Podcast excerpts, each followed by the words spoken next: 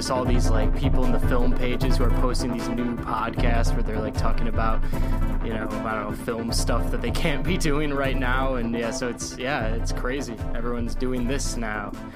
Yeah, there's a lot more podcast content now, that's for sure. Um, even people who have podcasts already are making new podcasts just for right now.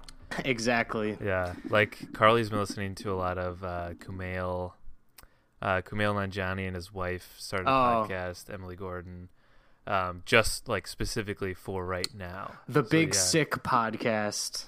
Big Sick Pod, yeah. Yeah. Yeah, it's pretty crazy. I've been meaning to watch or listen to more of the uh, TNT ones because I saw a clip the other day of Chuck just roasting Shaq on something. Oh, I think yeah. it was because he was in the Tiger King documentary. So Shaq was in the Tiger King documentary. yeah, he's like Really? he makes a little cameo in it, and he says something about it. It sounds like he's talking about buying a tiger. He's like, I got two more tigers or something like that. That's pretty And funny. So he got a lot of shit for buying Yeah, tigers, but he had to like clarify that He's he was like, framed as just like one of the dumb people. yeah the- exactly yeah. but really he he said he he clarified he was just giving money to the zoo um Uh-huh. and specifically for like So I'm tigers supporting liked. animals. yeah he's like i love tigers uh, Yeah, I, I see tigers all the time yeah. i played for the lsu tigers yeah he just yeah, exactly. he talked about how much he loves big cats and stuff so uh yeah no i that's like one of the best shows on tv is just TNT. anything Yeah. that, yeah anything those guys do it's just so Yeah. funny uh yeah love charles barkley i i could watch him on any show on any podcast yeah Yeah, it's it's good stuff. It's awesome. mm-hmm. yeah I actually uh I actually subscribe to uh to the Howard Stern show to Sirius XM Radio Really? a couple days ago, which is um something I've been meaning to do for like years.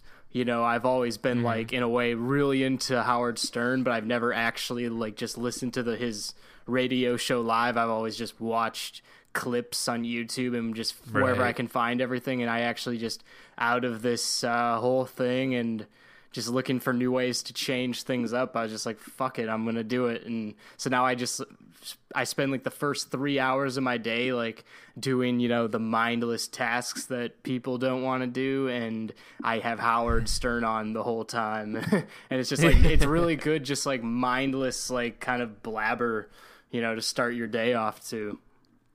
I always love that sort of thing in the morning. Just I'll listen to a podcast where it's just people talking about anything, just whatever. Yeah. that's nice. Howard Stern is so good at getting people to like be really personal and Yeah, uh, yeah. just let loose. Yeah, Yeah, he's the best. Uh, he's the best interviewer uh, of all time for sure. yeah. I'm guessing you saw his interview with Adam Sandler. Uh, no, but the, I. I, I, no, I will though, because it's I now have access to the full videos of every Oh. interview of like the past six months, so I, it's on my list to check out.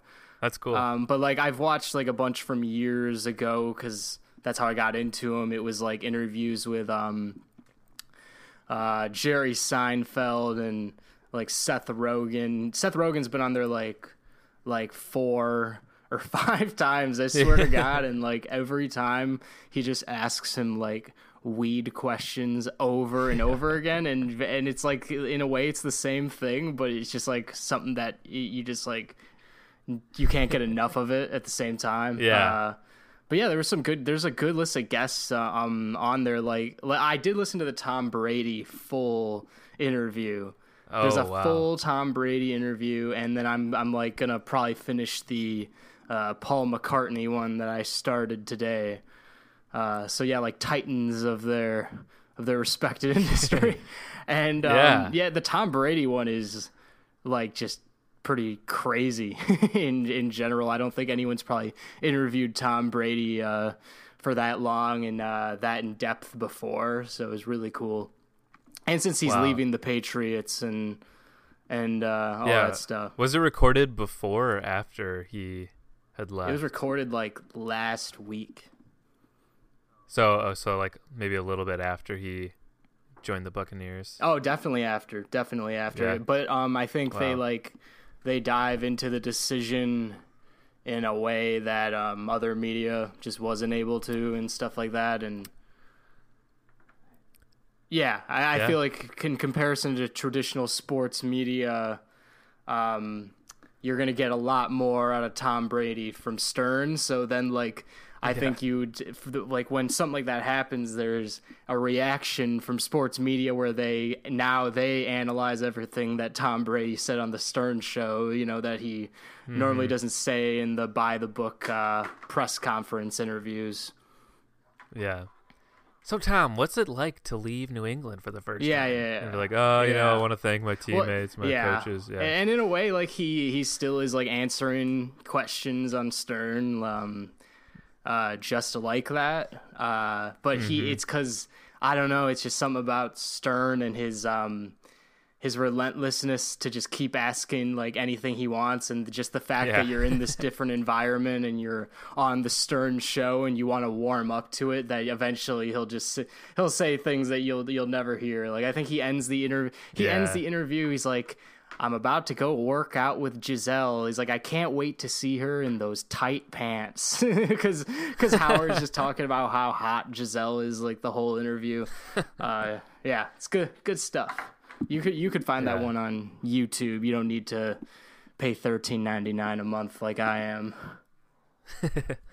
That's cool though. Yeah, I feel like Tom Brady is one of those guys that's so big that nobody really knows what he's like. Yeah, I mean, he, there isn't a lot day, to what he what he is in a way because he's just a he's just an athlete. so he's Yeah. just like, yeah, I work out pretty hard and. Football's a great team sport, and that's really all it is. But you know, you're just because he is so prolific on the field, you're just like, oh my god, this man. That else, yeah. I also I think about guys like him and uh, like Michael Jordan, who are just so big and regarded as like one of the greatest in their sports, and they might not be like the most interesting people to hear talk Exactly. or like listen to, but someone like Charles Barkley, Yeah, who's who definitely are- like a yeah. great player, but Who are meant to be a like, broadcaster as well. totally, Yeah. yeah, like LeBron has that one show, uh, The Shop. I don't know if you've ever checked it out. yeah. I've I've seen like trailers or clips for well, that. yeah, and when you watch it, you're just like, you're like, okay, this is why athletes shouldn't have like host talk shows because they're not meant to. Uh, like it's it, it's Yeah. it's cool in a way um, because he has like anyone he wants on there uh, because he's LeBron James, and yeah, it's kind of a cool room. They're all just getting their hair cut and stuff.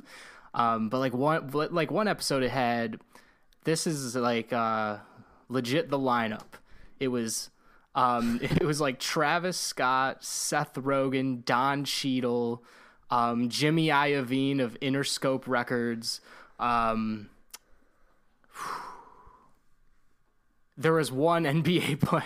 I think it was like Lonzo Ball was in there too.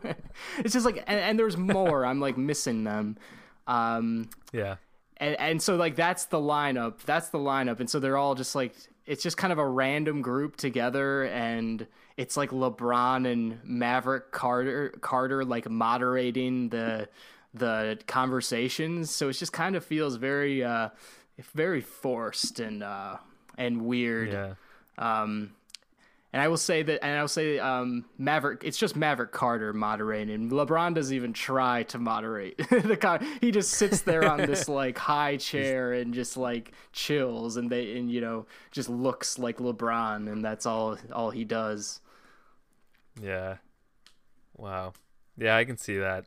I've been I've been interested in checking that out, but at the same time, I Yeah, it's just a don't know. weird. It's a weird thing. what what is there to be? it's gain? a weird yeah i didn't really uh, i didn't necessarily gain anything but i, I will say i did jump Yeah. into a weird a weird unprecedented thing Almost might be more fun as just a YouTube show. yeah it's an hbo show Mm-hmm. Yeah. Well, should we get into what we've been uh, Yeah. watching this past week? yes I feel like I go in uh, like waves. Like one week I'll watch a ton, and the next week I won't watch that much, There's no there's no Yeah, is middle this, ground. Is this the week there. where you didn't watch a lot? Yeah, this is the one.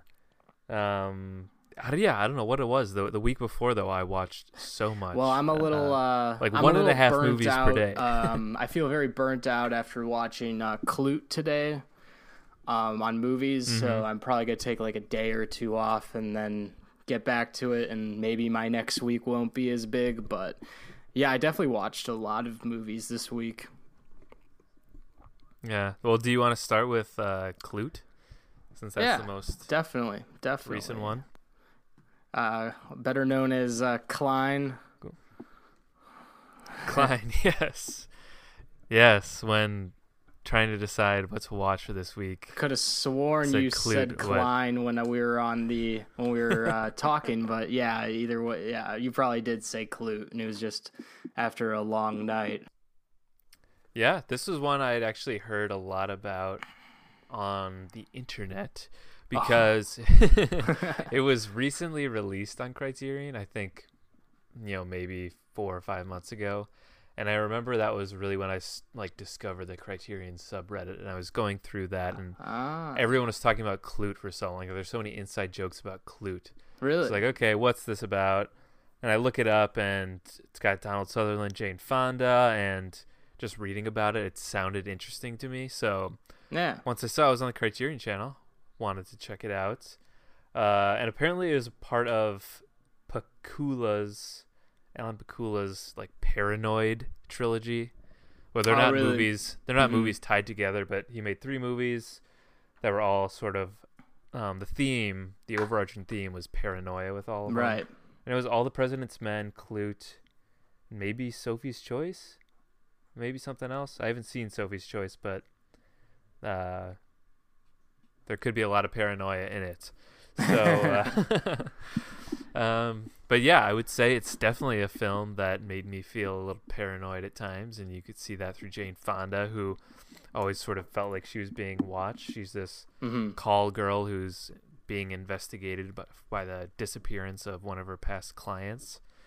Um, yeah, there's a lot of intense scenes I thought with uh, yeah.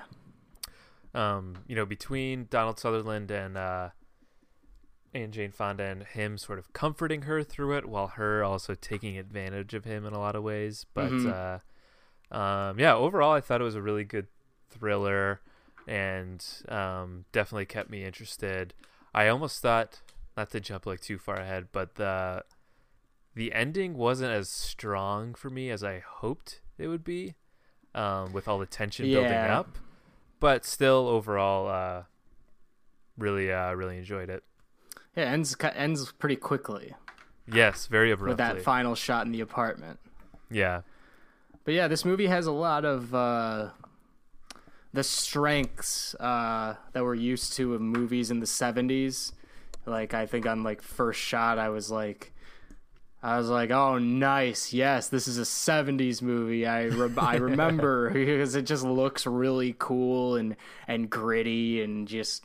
Yeah, um, just very artsy and as well, and um, hmm it kind of like takes inspiration from say like mysteries in the you know from classic hollywood but yet like adds a whole nother um dimension to it through just like being a very uh dark character study of a um of a call girl which is something that they wouldn't have done in the in the 30s or 40s um and uh i this is actually my introduction to uh surprisingly to uh, Jane Fonda. Oh, really?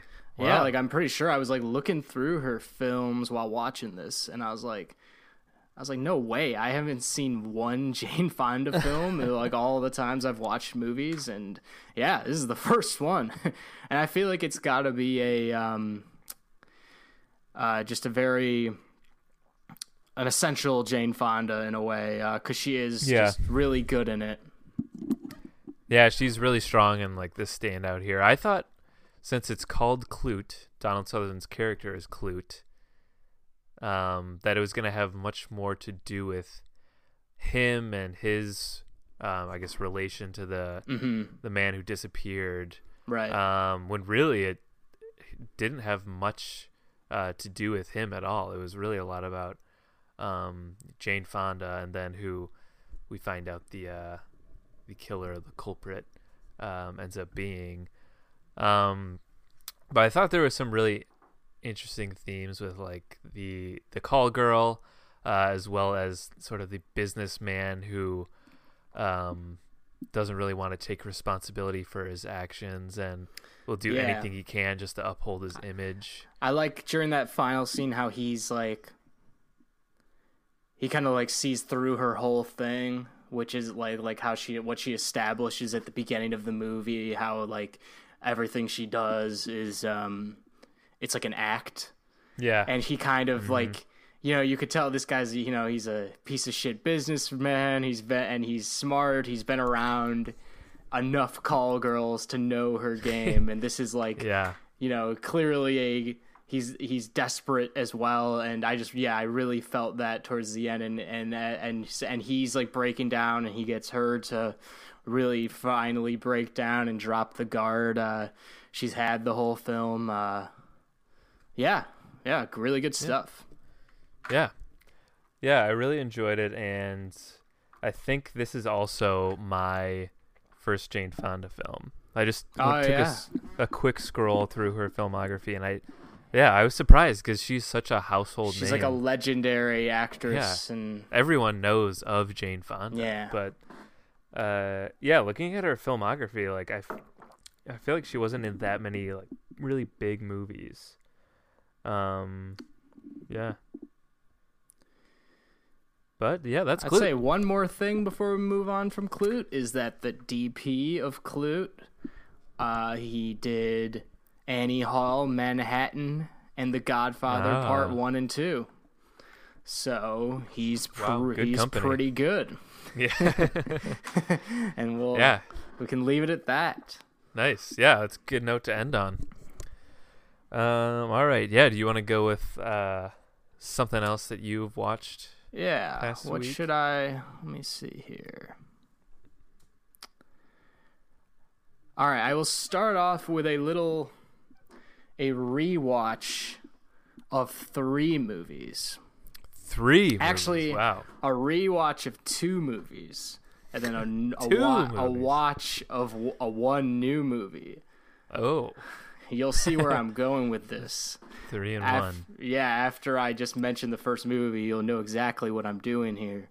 Uh, so I rewatched on Friday um, one of my favorite childhood movies. It was just like one of the ones like I watched more than any as a kid. I was obsessed with this movie. Uh, I watched Pirates of the Caribbean, Curse of the Black Pearl. Um, Yar. It was one of the first times I've yeah, Yar is right. Uh, it was one of the first times I've watched it in years, and um, so it's like so much. Uh, it's almost too much nostalgia um, to watch objectively. I would say. Yeah, yeah, I totally see that. It's a hundred percent just like beaming with just memories of watching as a kid and uh, what I used to think of this scene, and um, the score just gives me like goosebumps.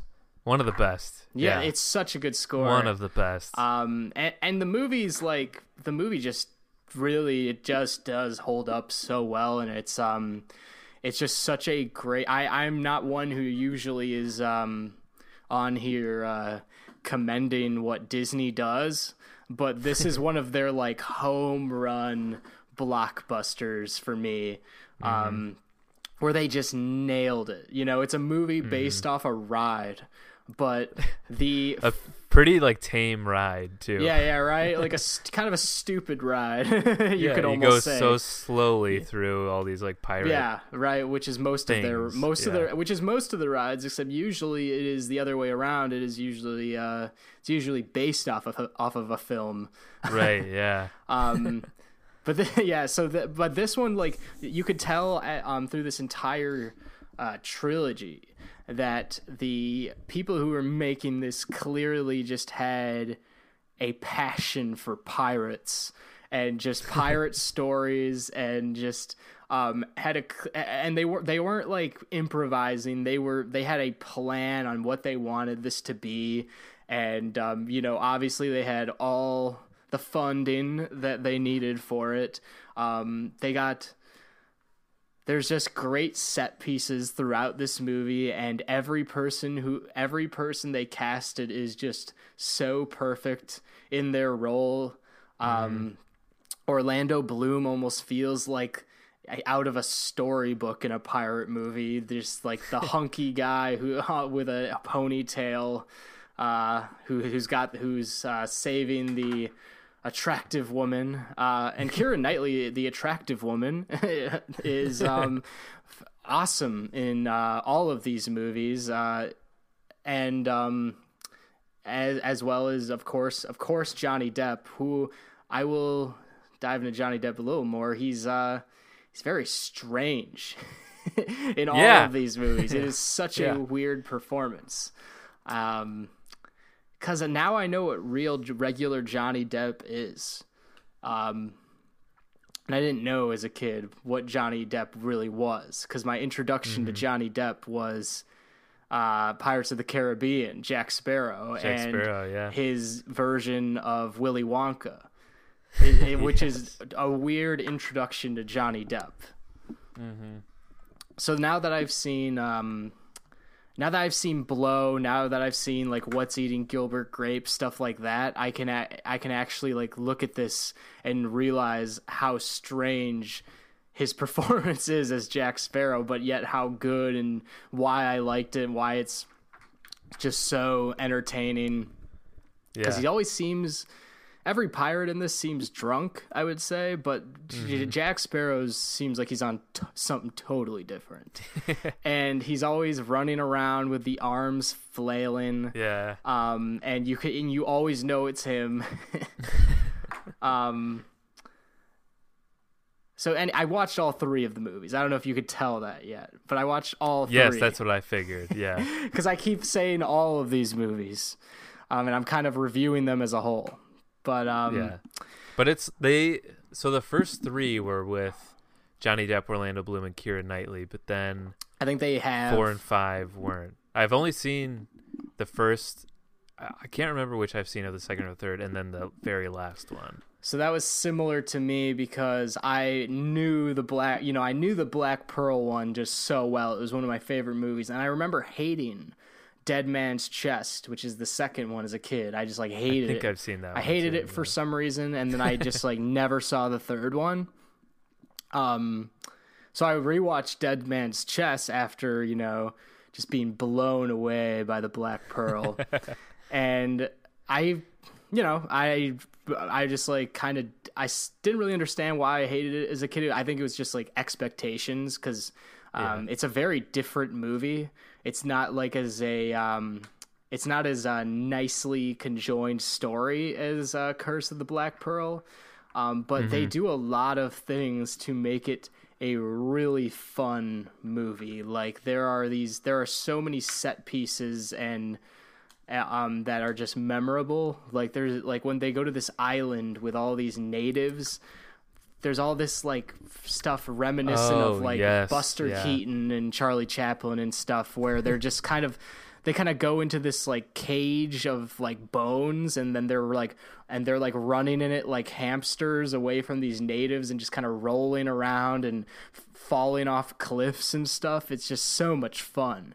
Um, and and they're and they're constantly fighting uh Davy Jones's uh like monster who has like tentacles that comes out of the water and Yeah. and it, it- yeah it just feels it just feels very uh like a classical pirate tale in a way and it they, it really just comes to life well uh the special effects are great Yeah. um so that's Dead I will Man's say- Chest Yeah, I I remember seeing on Letterboxd that you and Jake were rewatching the Pirates movies, and Yeah. I immediately wanted to do the same exact thing. right So I might be I might be rewatching those here go for it you will too, you will yeah. not be uh disappointed because I do I like you I loved the Black Pearl Yeah, still do. yeah. It's been a while since I've seen it, but yeah, that's such a good classic uh, Disney adventure movie. hmm And that You know, they all felt- are. They're all like adventures. That's like what they are.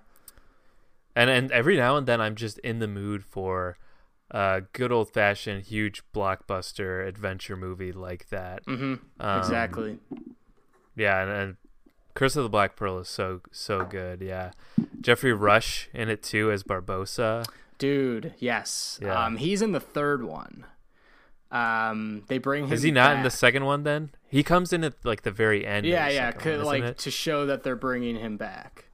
yeah, it's like a little cliffhanger. Yeah, exactly. Yeah. Mm-hmm. But yeah, that guy as Barbossa, like this, that's what I'm talking about when I'm saying like these pirate actors are so good. Like that guy was born Yeah. to be a pirate. yeah. I've seen him in other stuff, and he's he seems completely different. Yeah, I'm sure he is. You It can't, doesn't even seem like you the can't act like that in every movie. Just this. No. Yeah. But like in Black Curse of the Black Pearl, is he's like just giving orders to his crew. It's just like it's just like gold. Hmm. Yeah, and everyone talks the way th- the way they talk is so Mm-hmm. good too. Just exactly what you expect pirates to talk like based Yeah. on lore and Yeah. whatever. Um, yeah, I and then I I would say that Jack Sparrow may be Johnny Depp's most iconic role. Oh, it might su- be what he's for sure. remembered for most. Yeah, for sure. It's it's so fun. It's so fun. Mm-hmm. I will say, At World's End is a weird one, and I not don't as think good I've as, seen and that not one. as good. It's the final one of the trilogy. This Mm-hmm. one, like you know, with the original people, Yeah. And it's not as good as the others. But I will not. I will say that it is worth watching. hmm It's Okay. very long. It's like almost three hours. Sheesh. Yeah. I remember when these came out. That was a big thing. Is that how just how long they were? Yeah, and it's very odd. Is that the one with Penelope Cruz too, or is that the one after? That may be I think the, that's one the one after. I don't recall yeah. Penelope Cruz being in these. I do. There's I only remember one seeing. woman always. It's always Keira Knightley. Yeah, She's the only one in every woman in every movie, like in every Yeah. room in every movie. Yeah, in the beginning, yeah, in the first one, it's all these guys with white wigs, Yeah, and then there's Keira Knightley. and yeah, yeah.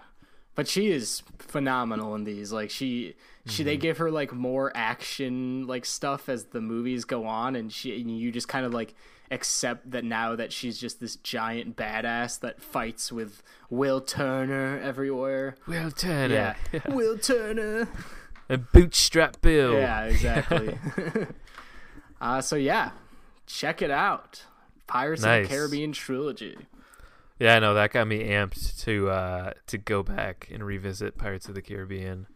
Yeah, make That's use of that Disney Plus subscription that we all have. Yeah, Right, yeah. It's probably I've the been only the biggest thing on there worth watching. I've just been using it to watch Double Teamed and The Simpsons recently. so yeah, I've you literally Gotta it to explore watch more of it. Double Teamed. yeah. uh, nice. All right, Pirates of the Caribbean. Well, with that, I will also talk about a rewatch that I had, um, a movie that I know you love too, uh, and that's Goodfellas. Yeah, good movie. Yeah, it is a good movie. Rewatched Goodfellas. Uh, it was the first viewing of Goodfellas for Carly, so it was a Wow, big look, moment for look me. at you showing Carly the IMDb 250. yeah, So Carly, there's this movie Fight Club and the Goodfellas. exactly. There's one woman in both movies, and she gets defiled in it. Yeah. Isn't that great? Yeah. Well, yeah, well, that's what we've done the past couple months. Fight Club and Goodfellas. But it's it's all like the movies that I first saw when I was like a teenager and was yeah. like, yeah, movies. yeah. Yeah. And Goodfellas is yeah, the uh the peak of that for sure. It's it's so funny cuz I I was like since I've seen Goodfellas a bunch of times, we just had it on and I would be like doing dishes while it was on, but then there would be uh, you know, we jump to a new scene of like, "Oh, wait, no, I got to come back and watch this." Like I was I was trying to do a little bit of like dishes or just like tidy up a little bit since I'd seen it so many times, but I just kept having to sit down and watch it. Yeah. I, I know I just stopped everything I was doing when we get to the funny how scene. Yeah. Joe, Joe Pesci is going, I amuse you. You think I, I just love that scene. Uh, and when they go to Tommy's mom's house and she shows Oh yeah, them and her sit painting. and sit down with Scorsese's mom. Yeah, yeah. Yeah, it's uh, it's just it's one of those movies that I just feel like on top of the world after I watch it, just because it's uh, so much fun. Just been one of my favorites for so long, and yeah, it's. Uh, I know Carly thought it would be a little more like. It definitely is really violent, obviously, but it doesn't feel like a. Um, I don't know. In a way, it almost feels like a fun blockbuster adventure movie too. Like there's a fun and comedic tone to Goodfellas throughout that keeps it a little bit light, even though you have Joe Pesci and Robert De Niro you know, beating the, the mm-hmm. living hell out of this guy. There's still like a fun tone throughout it. Mm-hmm. Um, just starting with Ray Liotta going, for as long as I can remember, I wanted to be a gangster or whatever, you know. Um, so yeah, re- had to rewatch Goodfellas, and uh, I'd, I'd say it still holds up. still holds up. you heard it here first. Yeah. Goodfellas is pretty good, pretty damn good. It's pretty good, fella. Yeah. Um, yeah, I'm not much else to say about about Goodfellas. All right then. What's well, next? Um, near near dark. Let's go with near dark. Yes. Let's yeah. talk about some vampires. What's funny is the other uh, one we picked, that Tony Scott one, is a, I believe, a vampire movie too that we're gonna talk about yeah. next week. It is, and I didn't realize that until I'd actually started um, started the movie, and I was like, "Oh, it's what's it called again? Cries and Whispers? Is that it? The The Hunger. Oh, The Hunger. I'm thinking of an Ingmar Bergman movie for some Clines. Reason. It was Clines. the Clines. Uh, yeah. Near Dark, Kathryn Bigelow film from the 80s. Uh, feels very 80s. Feels very Has, 80s. It's got a Tangerine Dream yeah. uh, score. Exactly what I was going to bring Which is like up. the first yeah. thing I uh, like I took away from this as the opening credits rolled in.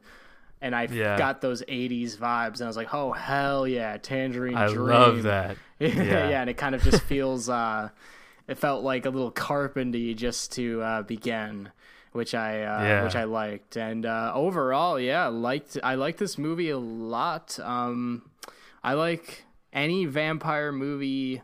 I haven't seen a lot of vampire movies, but whenever like there's a vampire movie that's trying to do like kind of a modern version of like vampires living amongst society um, I yeah. think I've only I don't think I've seen that many of those. I, am acting like I've seen so many of, but I'm pretty sure I've only seen one other one. But I you, the I, ones you have seen you like, yeah, yeah. And Near Dark was, uh, yeah, I, I, I liked it. Um, and I really liked especially Bill Paxton in this movie. Yeah, he was awesome. Like, kind of in a way, made the movie for me. Uh, like that's the scene in the the bar scene, which is probably the that is it's intense, it's the best yeah. scene in the film, I think. Mm-hmm. And when mm-hmm. Bill Paxton is just like running up on the bar with blood dripping down his mouth, I was like, "This is fucking awesome." Yeah, yeah. Bill Paxton goes crazy in this. This is like great '80s Bill Paxton too, because yeah, yeah I know when I grew up, like I had seen Bill Paxton in movies, but he was always just a normal guy, like very serious. It would like Twister like, or like Titanic. Apollo thirteen. Yeah, Titanic.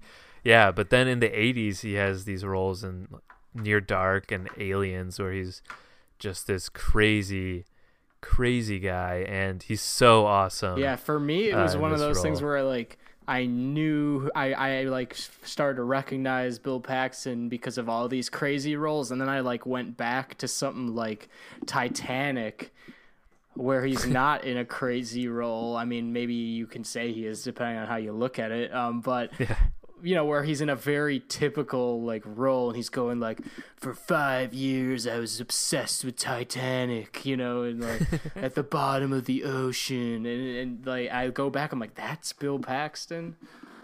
Yeah right. And the he's a completely different person. insane. yeah. But i thought he was um i thought he was made for something like this. Um i love mm. him in aliens but i i almost i there's a chance I might like him more in this. I don't know. I've only seen it once, so I I can't really say. But I really liked close call. Really yeah. liked him in this. Yeah, me too. I do also. There's definitely a couple more, at least one or two more vampire movies like in society that I feel like I've seen. But uh, I yeah, I think it's a cool, um, interesting way to take like a very historic and classic Yeah. creature or villain usually like from a- like tales hundreds of years ago. And Yeah, and they're they're all from like the 1400s or something. yeah, and I like the idea of just Mhm. them as outlaws.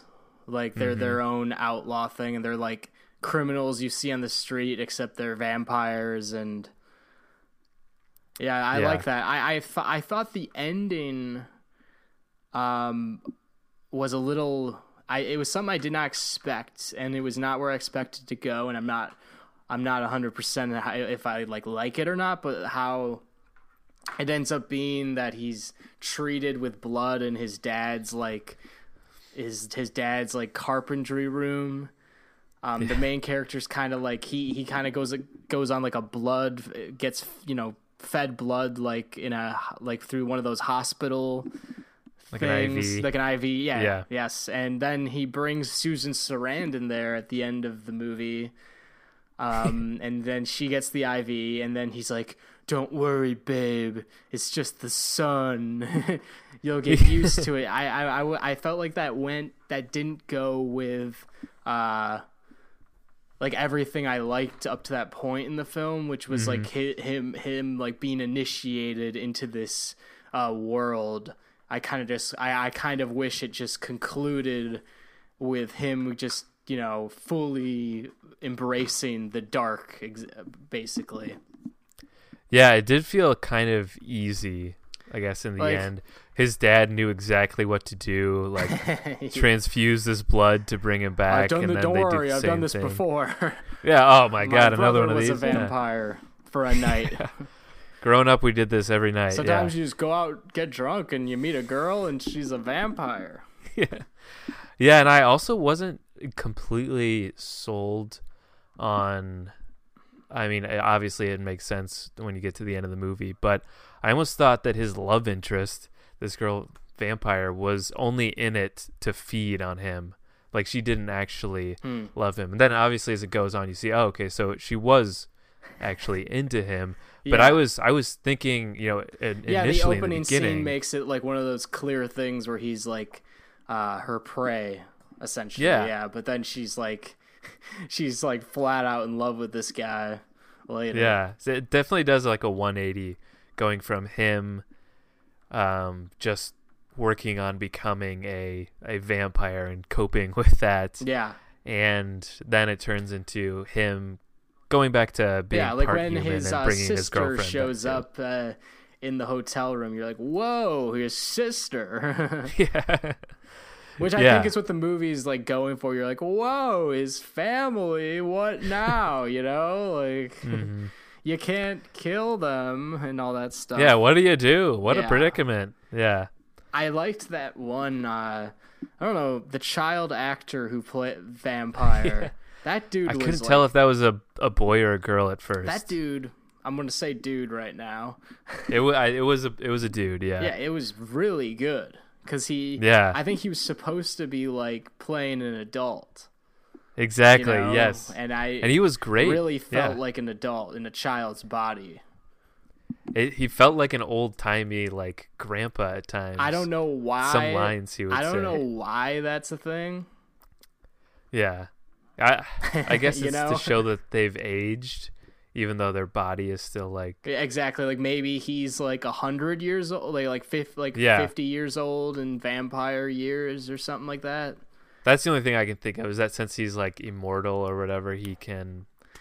Yeah, Yeah, but then vampires also aren't immortal. I I, I, think in this, confusing to uh, me. no, I think they are. I think they are immortal. Okay, From my from then they- my small the small list of vampire movies I've seen, that's what I've taken away. that's what I thought too. Is there yeah, th- because there is that one line from Susan Sarandon. Um, is Susan Sarandon in this movie, John? I believe I believe you because I know I saw Susan Sarandon in a movie recently, but I don't think she's in this Um, movie. I gotta find it. Never. All right, scratch that. There, there is no Susan Oh, you know, Susan Sarandon's in the other vampire movie we were gonna do. Okay. Um, okay. I've said yeah, I've yeah, said yeah. that this girl is Susan Sarandon twice now. Who is it then? I think it's Jenny Wright. Oh yeah. No okay, so who that is. everyone, Susan Sarandon keeping score is at home. not in Near Dark. She is It's in the Tony Scott vampire movie that we're watching next week. So Yes. Susan Sarandon got into my head. So I thought Susan Sarandon was the girl in this movie when I was watching it. Yeah. We also talked about her last time because she was in the Jesus Rolls, which I just remembered. Yeah. She's oh, yeah. And I've been that, um yeah. yeah. I've been thinking of I've been thinking about that like all week. Sarandon on the mind. Yeah. yeah. But anyways, there's a line from Jenny Wright in this film where she says um he's like what do we do? you know, he's like what do we do at night, you know? She's like whatever we want for all of eternity.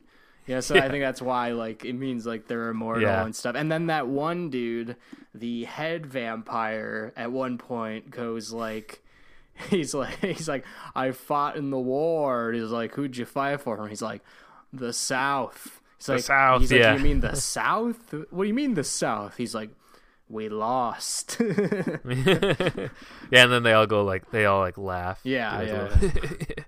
yeah, Yeah. he's old. Yeah. yeah, Um, yeah, I really liked Near Dark though. It was a good old fashioned '80s um, sort of horror comedy yeah, adventure movie. yeah. Kind of really gr- Um, gritty and just. uh hmm Yeah, what you want from an 80s horror movie. Yeah, and I think this is the only um, non-recent Bigelow movie I'd seen. I think the only other ones I've seen have been like Zero Dark Thirty, Uh, The Hurt Locker, like these military-based ones, which Right, is right. completely different than Near Right. Dark. I was highly yeah. recommend. sh I this is the only other Bigelow I've seen besides uh, The Hurt Locker. What is this film called? Is this her uh, directorial debut? Or yeah, is it, so I, it's got to I be. think I know it's got to be one of the, the first, or one of the first. But I've also seen Point Break, But which I forgot that was uh, one of her movies. oh yes, yes, Swayze and Keanu. Yes, I love I've Point Break. Seen Point Break. I have seen Point Break. um, I highly recommend uh, Strange Days. That was the movie I was thinking of. Wouldn't it be funny if this whole time I was thinking of Point Break? But um, Strange Days. It's a James Cameron script, and it's directed by Wow. um, Kathryn Bigelow, and it's uh, it's really awesome. It's like better than you would better than you would expect. I I would say. Okay, that's head into my list. Um, so yeah, yeah, now that I think about it, I really love the uh both the non modern bigelows that I've seen. non-military ones, yeah, non military, the I guess you'd call them, yeah. the non, the the the ones that aren't the war on terror. Yeah. Which is it's a weird dynamic between these these movies like Near Dark and Point Break and then The Hurt Locker and Zero Dark 30. Yeah, Th- exactly. those are definitely more Oscar. yeah, they uh, seem more like uh, Roland Emmerich movies. yeah. Yeah. But cool. Yeah. Near Dark, that was a good one. Criterion Channel. And now I'm adding Strange Days to my Bigelow list. The Bigelow list. Um. All right. My next film is a. Uh, a I watched another 2020 movie this week uh, in right. quarantine, um, and I will say I've only seen three movies in 2020, but this is the best movie of the year so far for me. Um, and I've only seen three movies this decade so far, but Wow. It is the best movie of the decade as Best far as I'm the decade. concerned right now. I can't Yep. wait to hear what it is. I've only seen three, but it is uh, The Way Back with Ben Affleck. All right. They're Best- playing basketball. The best movie of the decade. Yeah, we are playing basketball. You heard it here first. The best movie of the decade is The Way Back. Ben Uh, Affleck back to um, basketball movie. back to our uh, our basketball theme. Yes. Harkening back and I will say, um, all jokes aside, um, that we we have talked about basketball movies a bit here, and I feel like everyone, I like even like the best ones. Whenever I watch them, I kind of just make fun of them the whole time. like all like even like like when I watch Coach Carter, um, mm. when I watch Glory Road, who, like I usually like come up like with just in jokes about every movie. Mm. Um, and they're they they're very um, meme worthy in their own way. Um, yeah. And I think that something like that is to be expected of the way back. But I will say that I did not, uh, I did not find that it that much in the way back. Like there wasn't a lot to really um, make fun of, just because I thought it was a solid overall story and um, perf- it's a really good performance. Um, ben Affleck almost goes a a semi uh, Casey Affleck route, like from Manchester by the Sea, where he's just a clearly broken person who's been like suffering from a recent, like, you know, some tragedies in his life. And mm-hmm. he just always seems uh, sad, a little sad and broken. And you're just kind of always watching Ben Affleck drinking too much. And, um, and it, he's just really good in it. And um, he he coaches this uh, team, and he's he does a he pulls it off. He, he's like he yells at the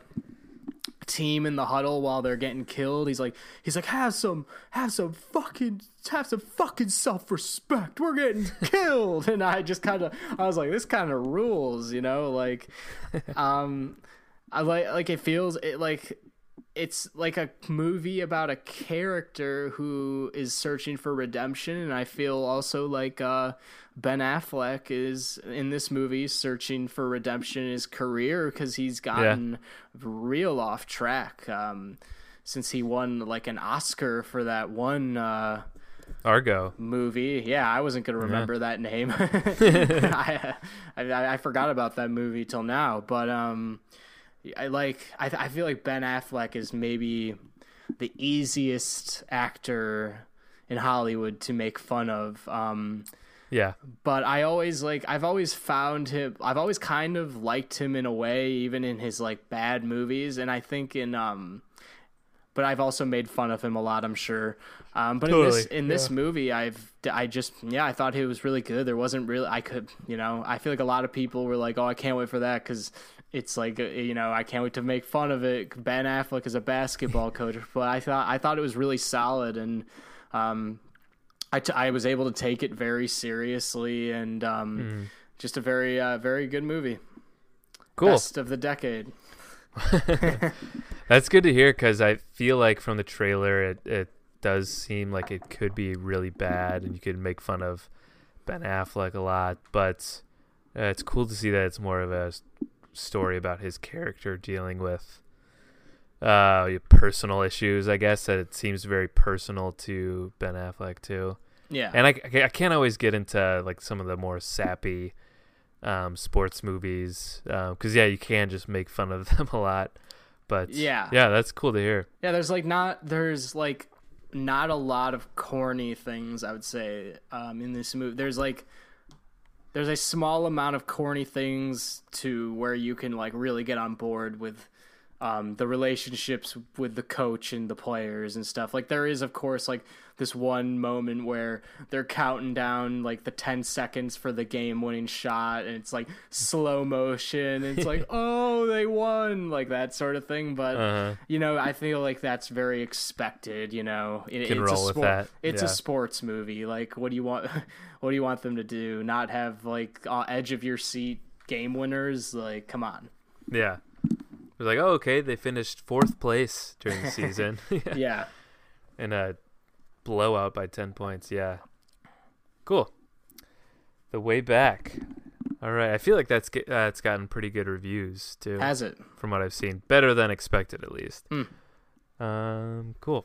I I will go with a uh, technically a 2020 movie than two that I saw recently. All right. Um, it's one that did the festival circuit in 2019, and then the wide release set for ah, 2020. Kind of like uh, Jesus Rolls. Exactly. Right? Yep. Yeah. Uh, and this one I liked. I liked a little bit more than the Jesus Rolls, but it's called uh, Extraordinary. And oh yeah, I, I saw that you watched this. Yeah, I hadn't heard of this at all, but uh, as anyone who listens to this knows, I'm a big fan of Alamo Drafthouse. Um, and I'm uh-huh. like, I get like their newsletters and everything too. And isn't uh, Will Forte been... Will Forte in this? Yes, it's yeah. an Irish movie where everyone in it is these random Irish actors that I've never heard of, uh, and then Will Forte is in it too. Um, but which was the main reason that I wanted to watch it was because of Will yeah. Forte. But Alamo's doing this thing where they're on like Tuesdays and Wednesdays they're doing streaming.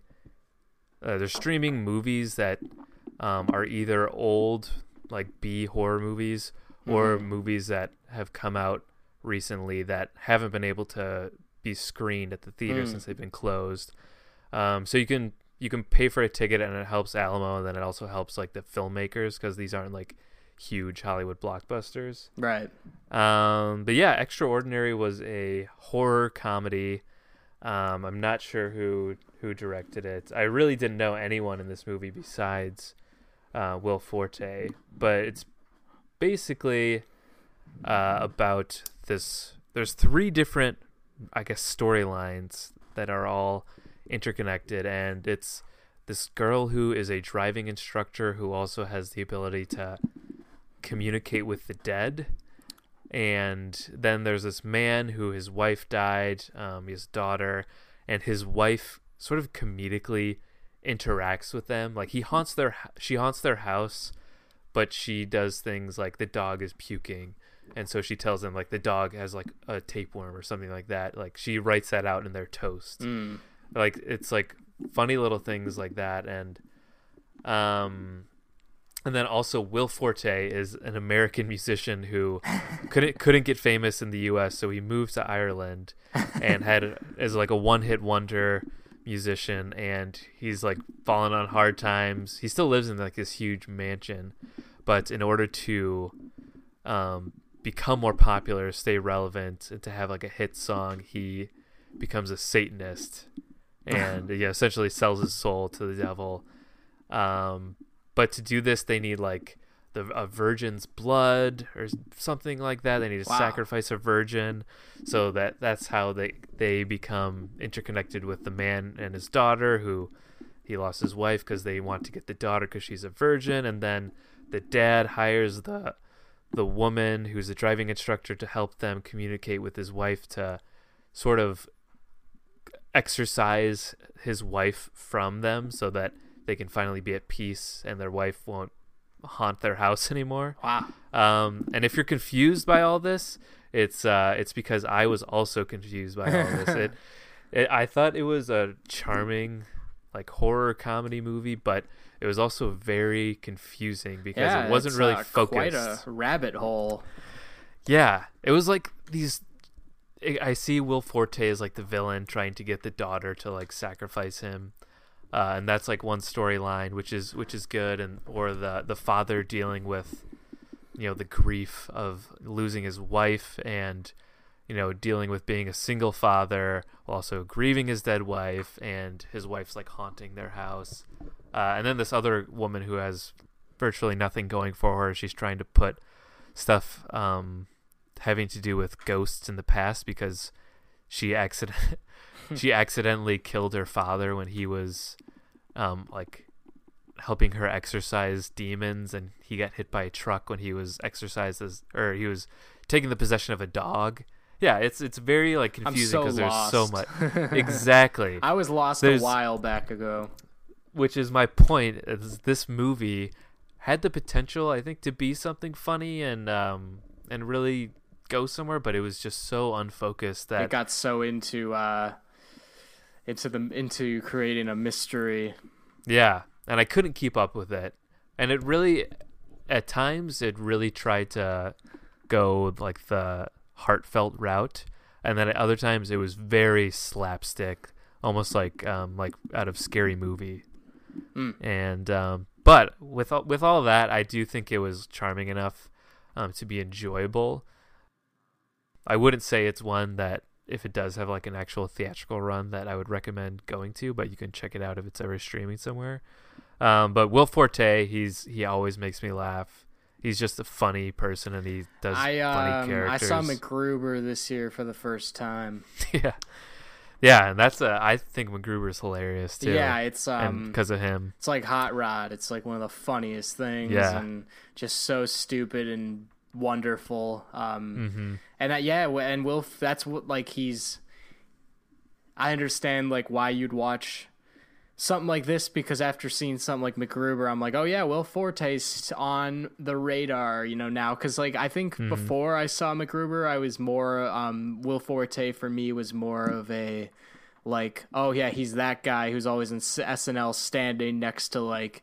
You know, Hader or Armisen Hader. or one of those Yeah. guys, and you know he's never like doing as much as those guys. But um, when you see something like MacGruber where he gets his whole like he gets the whole runtime to do his whole style of comedy. Yeah. You're just like, yes, Will Forte. And then Booksmart, he's so great too. And I mean, there's more that I'm forgetting. But yeah, Will Yeah. Forte is um, enough of a reason to watch a a random film with a convoluted plot. Yeah, yeah, and I mean it was like it was still likable enough because uh, it was a little charming and heartfelt. Um, there was some just moments where it was supposed it was trying to be outrageously slapstick funny, hmm and I just thought it was weird and Yeah. uncomfortable. Uh, and, and almost like scary movie how they just go way too far Yeah. with uh, with a joke that it's just not funny anymore. Um, but it was still, yeah, still likable. And the only thing I would say is that they sh- they should have used Will Forte a lot more um, because his character was funny. But every time they, you know, displayed something with him or he was involved, uh, you know, there would be a, a twenty minute stretch where he wasn't even in it. And I feel like the main reason he's in this movie with all these random Irish actors is so that they could potentially sell the film to, you know, an American studio to get a a bigger release in the U.S. Um, but overall, still a fun horror comedy movie. Um, extraordinary. So how many Alright. do we have? Uh, how many do you have left? I have two. Uh, I have one more, um, one more individual one, and alright. then our I have one rewatch that you um I have one rewatch, so yeah, I can just do that and then you it doesn't really matter if it's not even, I guess. yeah, um no, so cares, yeah. sh- what should we do? Should we just get into what I got to I got to say? yeah, yeah. What do you got to say? What do you got? Could I just say what I want to say already? All Get right, on so your soapbox, My yeah. rewatch um was something that you rewatched recently. I mean, you just wa- you watched recently. Um Mm-hmm. It is so I think it's worth bringing it up for that and cuz it's amazing. I rewatched On the Waterfront. Oh, nice. Yeah. Uh, I I don't know what it was. Maybe it was just because I I wanted to rewatch it myself, or just because you reminded me of it. But uh, yeah, I had to had to watch it again with all the. Th- it's hard sometimes to just like for me to uh, to slow down and with watching new stuff always and trying to increase how many things I've seen and just Yeah. like yeah, especially using the Criterion channel where I haven't seen most of the things and I'm just like I want to see all of this, you know, and all this stuff is leaving and you know, there's mm-hmm. all this and this and this.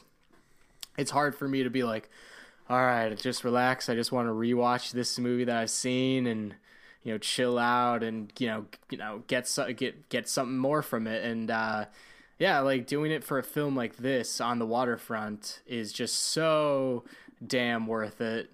Um because on, on the waterfront is just such an amazing film. Um yeah. I've only seen it once before this, so like rewatch on rewatch, I was like, I was I was like, it kind of like hit me like maybe thirty seconds in. I'm like, oh, you just like chose to watch one of the best movies like ever made. Like, oh, okay, great, here we go. Like it just like hit me. I'm like, oh yeah, this is like one of the best movies. Yeah, totally. There's a reason it's a classic. and Yeah, that um, most people and- have at least heard of it. Yeah. and uh, I mean, I won't say much more than that, other than that this is really one of the finest films ever made. But I will say um, that uh, I have been on a a bit of a classic, like pre nineteen sixties film just run lately. Like I haven't been able uh, to get enough of it, um, and uh, this inspires. Uh, this inspires me to watch more and uh, possibly uh, will inspire a future uh, a future few episodes that I kind of want to run by you. Uh, I like what you're what you're getting at. Yeah, I like where you're. I know where you're headed, and I like it. Yeah, yeah, uh, yeah. Because I, I feel, yeah, I just feel like we're, I feel like we're getting there, and that maybe uh, there's a good, I have a good idea for a finale, uh, for 20, uh, 2020. Um, Oh, sweet. um, especially with um, movie theaters uh, being the the 2020 movies uh, being very uncertain on what like this year in movies Yeah. is going to be like. Be very weird. Yes, and uh, so instead of thinking about uh, how depressing that sounds, like uh, uh, yeah, we'll we'll we'll do something uh, different that we'll get very into. So um, Yeah. How's that for a teaser? Yeah, exactly. That is a good transition, though. Um, actually, actually, do you want to say your last film then? Oh yeah, yeah. I'll, I'll say my last film, um, because I know this is one that is also like on the waterfront. It's a, a movie that you really love, uh, and it's Twin Peaks. Fire oh with shit! Yeah, me, which I completely I forgot you watched it, but like I knew this Yeah. this whole week. I was like, I was like, oh yeah, I can't wait to talk about that on the po- podcast, and then like I, you know, like, and I while we were talking, I completely forgot you watched that. Yeah, I knew you would definitely want to talk about it. Um, but my first, uh, just first reactions from my first viewing is I, I loved it, and it took all of my favorite elements of Twin Peaks, the show, Mhm. the first two seasons at least, and uh, made like the perfect film version of that for me. Yeah.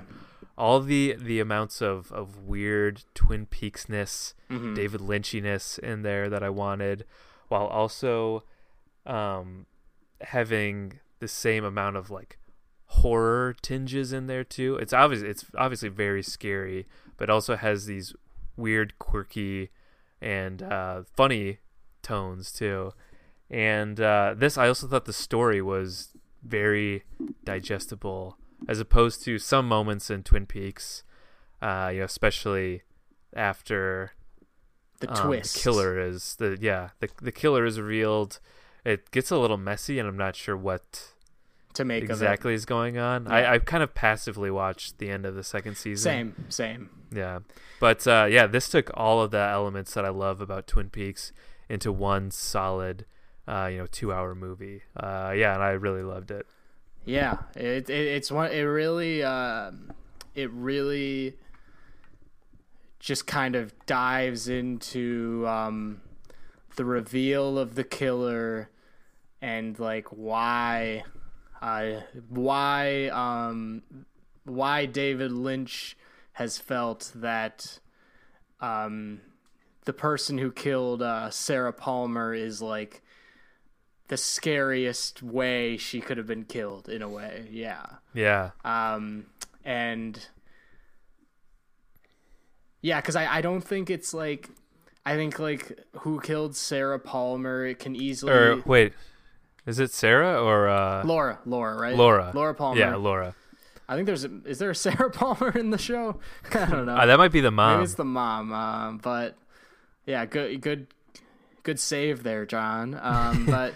Could have uh, sounded like a fool. We'll yeah. cut that part out. Laura Palmer, uh, I think like Yeah, Sarah's Killed the mom. Palmer is like Yeah. not about like the most surprising like you know way and like wh- what's what's the biggest shock and twist. I think it it was about like what who what was the scariest version of who killed her. You know why is it so Yeah. scary and and uh, Fire Walk with Me dives into it. Um, in a really uh, insane way, um, and also manages to uh, kind of explore like all that like red room stuff that is done towards the end of the second season the second season of Twin Peaks um uh which you'll find is very important once you start uh the return. Um and it's also David Lynch's clear um his clear response uh to his show um, being taken away from him. Yeah. um, and almost his like middle finger to the television format and being like all right finally i can do whatever i want with this you know? Um because i do think i think the show's very scary at times but i think this movie takes the horror element of it to a whole nother level i think this film is uh oh, totally. Yeah. dripping with uh, dripping with horror. I think it's one of uh, um, the scariest movies uh, for sure. And I, I feel like I say that a lot because you usually uh, watch the scariest movies whenever you're talking about a horror movie. But I do truly like if we're gonna compare, say, like The Shining and um, like Texas Chainsaw Massacre and uh, like Exorcist and Rosemary's Baby. I think uh, Twin Peaks is right up there with those, and possibly in its own unique way, though it is like the scariest thing that's ever been on screen. Yeah. Um, I've also I also watched The Exorcist recently, and I think this was even scarier than Yeah, The Exorcist. yeah, because it, it, yeah, because The Exorcist you almost have to wait the whole time, but this from the beginning, Yeah. especially since you've seen the show. Um, and going into it, you know what it's going to explore. Uh, ooh, yeah, it's yeah. terrifying shit. Um, and I will tell you that uh, the show, The Return, uh, is uh, just as scary and gets a lot more scary. Dang. So all got that. You got that coming Yeah. up. Uh, I've got to find a way to get Showtime. There's got to be like a free trial, and I'll just try to binge it all. for for me, Something like. Fire Walk with Me and um and The Return are uh like that's like the best Lynch stuff for me. Sweet. Um, Some people are really like, oh no, the the return is like you know the best, but I, I, I it's hard for me to put anything above Fire Walk with Me because I do think it's that good. Um, but the return is the return is very phenomenal. It's like one of the best things of the past decade. Mm-hmm. Nice. Yeah, I thought. uh I mean, I just really loved Twin Peaks, and it was all just the atmosphere of it too, and all the sounds. Yeah, yeah, yeah. Every scene sort of had these weird sounds, Like the like the na na na na na you know. yeah, the in Na, the na, na, na, na. when they go in the club and it's like very loud and you Oh, can't yeah, hear yeah, much. You just hear that one like song, like, Yeah. dun, dun, dun, yeah. going in the background. That is so and, and when she's like dancing Captivating. and wa- Yeah. dancing wasted, yeah, the the down bow bow bow. yes, yeah, that's it. I know this because I've listened to the yeah, uh, the Fire Walk with Me uh, soundtrack a lot. soundtrack. Um, Yeah, that is so bow Cool, bow bow bow. And- yeah, it's it works so well. Um, yeah. and I and I think like the opening, it just has like it just kind of like fades in on like the picture of Laura Palmer, and then it's just like that jazzy, like dark jazzy music by uh, Angelo Bad- Badalamenti or whatever his uh, name is. Uh, yeah, yeah, great soundtrack. Um, Yeah. and the music in the return, uh, I will say, gets better. Wow. It does. It gets Better. It gets better.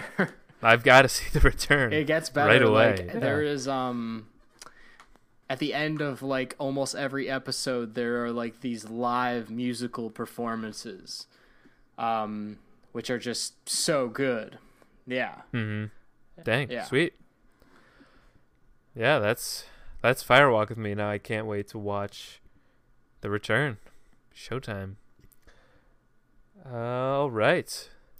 Well, do you have another one, or should we get into? I could say one more real quickly before we should end because we should end this together. You know, Let's do it together. We've come all this way. right? Yeah. What a waste that would be. What a shame it would be. yeah, Jer- Jerry, it's COVID nineteen, anyways. yeah. Let's. We need to do this separate to get, but together. All right, so my last movie is one uh, that I highly recommend because I think you would personally really like it. Um, it's a another movie from the seventies. Uh, Seventies movie, yeah, baby. uh, it's called uh, it's uh, What's Up, Doc. It's a Peter Bogdanovich movie um, with Barbra Streisand, um, and uh, just let me find the main actor's name. His Ryan name O'Neal? is, Br- yeah, it's Ryan O'Neal, and it is um, this movie is very much inspired by uh, screwball comedies that we all have seen and love. If you are, if you are like us in any way, and if you're normal, then yeah, you probably haven't seen screwball comedies. But if you're weird like me and John, then you know exactly what we're talking about, like His Girl Friday and Bringing Up Baby and all that shit. And um, Watch it before you throw those accusations out there. yeah, exactly. I'm not a weirdo. I'm cool. Um, so What's Up Doc takes a lot of inspiration from just like Howard Hawks, um, you know, slapstick, and it's really just it's you know it's just exactly like it in where it's very fast pace. It's only an hour and th- thirty minutes. The dialogue moves really quickly. Um, and there is not a dialogue scene that isn't leading to a joke. Um, and it's just ve- there's not a scene that isn't meant to be funny and it's just and it's just very funny throughout um, and it also uh, it takes place in your uh, current home of the bay area john and takes Ah. place in downtown san francisco and there is a very long uh, chase scene through the San Francisco streets, where there are a lot of Nice. there are, they use a lot of the landmarks of San Francisco, like that that one road that like curves back and forth. What is that? oh, Lombard Street. Yeah, that they they kind of Yep. like chase, they kind of run away from these criminals down that, so they're all just kind of like turning. Um, and what's funny about the chase scene, besides that, I think um, I read on Criterion that is one of the longest chase scenes ever. Um, Wow. I mean, I'm sure it's not as long as the one in Mad Max Fury Road, but it's whole I will say yeah. it's pre- for a single chase scene, it's pretty damn long, especially when it's for humor. Um, and it what's re- what's especially funny about it is um, just that they're always like they're always good, they're always going downhill. Um, you know what I mean? So it always feels like they're just they're like out of control downhill on this bike going away from these cars. So it uses the like the structure of uh, and the way the city of San Francisco is built, um, just to create this hilariously long um, chase scene. Um, Nice. So yeah, I, I I highly recommend uh, What's Up Doc. Is that on Criterion? Yeah.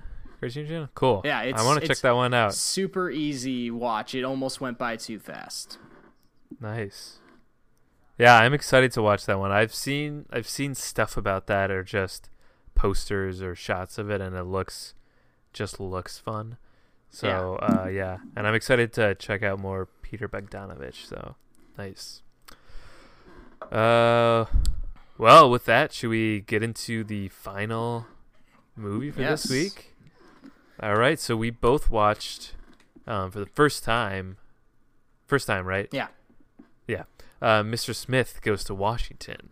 The Jimmy Stewart, Frank Capra, Claude Rains movie. Yeah. And man, this is a classic movie. now when I think of like classic performances or just classic movies in general, this is uh yeah, I think one that It's definitely one easily- of them. yeah, yeah, one of the one of the biggest. Uh, and it's uh, just a great performance from Jimmy Stewart. Yeah. Yeah. yeah. being his Jimmy Stewart. Is. Jimmy Stewart is Yeah. always um uh he's just always fighting for humanity for humanity just acting acting his ass off for the for the greatest amount of humanity he can find um a- a- which we've seen you know, we've seen a lot um but in this in this that is all he's doing because he's a senator. Um yeah, uh, and yeah, he just. I was like watching this, and I'm thinking, I'm like, damn, this guy is so good, and I'm just like wondering, like, I mean, like, what else, you know, like, what, what else has he done? If you know, like, that's as good as this, and then I'm like, oh yeah, he's been in like Vertigo and shit. Vertigo. It's a Wonderful Life. he's in fucking Vertigo. he's unreal in Vertigo. Like he's in like it's unreal Yeah. how much effort this man puts into every performance. And you watch something like Mr. Smith Goes to Washington, he makes you like forget all those other great performances that he's done because he he he just like has so much um likability and it's always like you're watching him uh uh, for the first time in a way, and uh, he's just so good at standing up for like the common man, uh, always. Yeah, I thought it was just a great performance by him, which it obviously um, relied on him. And I also wanted to mention one of my favorite classic movie actors is Claude Rains. Who do, who does he play in this? Um, he's Joseph Payne. He's like his dad's best friend. The the guy who ends Um, he who like ta brings him on, but then he ends up Yeah. being like corrupt, just like everybody everything, yeah. else. Yeah.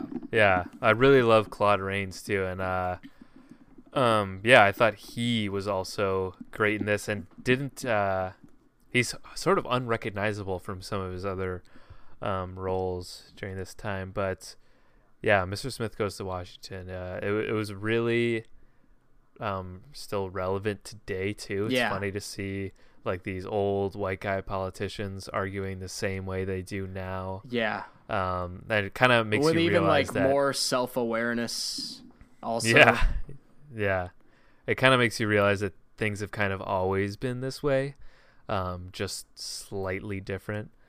Uh, but yeah, it was uh, really good, really good uplifting drama in the end.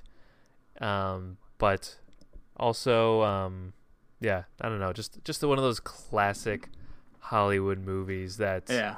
uh, you can see why it stands the the test of time a little bit. Yeah, I've been trying to dive into Capra more, um, and there are more Capras on Criterion. But like one thing Capra does really well is like he he makes these movies that are kind of like anti-establishment, but yet he makes them so um, kind of like down to earth and accessible and like like like that something that you can like watch with the whole family and Yeah. children like with children and stuff like they're not like they're very like they they always kind of portray like a dark part of um uh like our society in a way but yet it's like not in a it's not in a dark way where it feels like very like radical or like like you know it, it, like i don't think of capra as one of those like radical hol- classic hollywood directors such as like nick ray or kazan or something like that. He's but he's like mm-hmm. he's one where he was his films were very popular at the time but yet like the message of all his films have like last st- stood the test of time in a way when like Hawks was like not discovered that he was actually really good until like the 70s or something like that. Um so yeah, I think that's what really makes uh Capra really unique is just um the accessibility but yet they're um they're also very prophetic movies uh that uh just stick in your head and give you kind of hope about a uh a better a better world in a way. Yeah. Yeah, I remember the first time I had seen It's a Wonderful Life. It was uh, for some reason in like sixth grade, our whole grade watched It's a Wonderful Life. It was around the holidays, and Yeah. they got us all The together. in a teachers put it on. Yeah, and at at first, you know, everyone's like, "Uh, we gotta watch an old movie. Like, I want to watch Spider Man." You know that that sort of thing. Yeah. And I think everyone like really loved the movie. Right. I definitely did. And uh, yeah, it's it's one of those that has so many different uh, themes and a lot of messages about real world stuff Yeah. that isn't necessarily you know fun or that kids Yeah. would be interested in.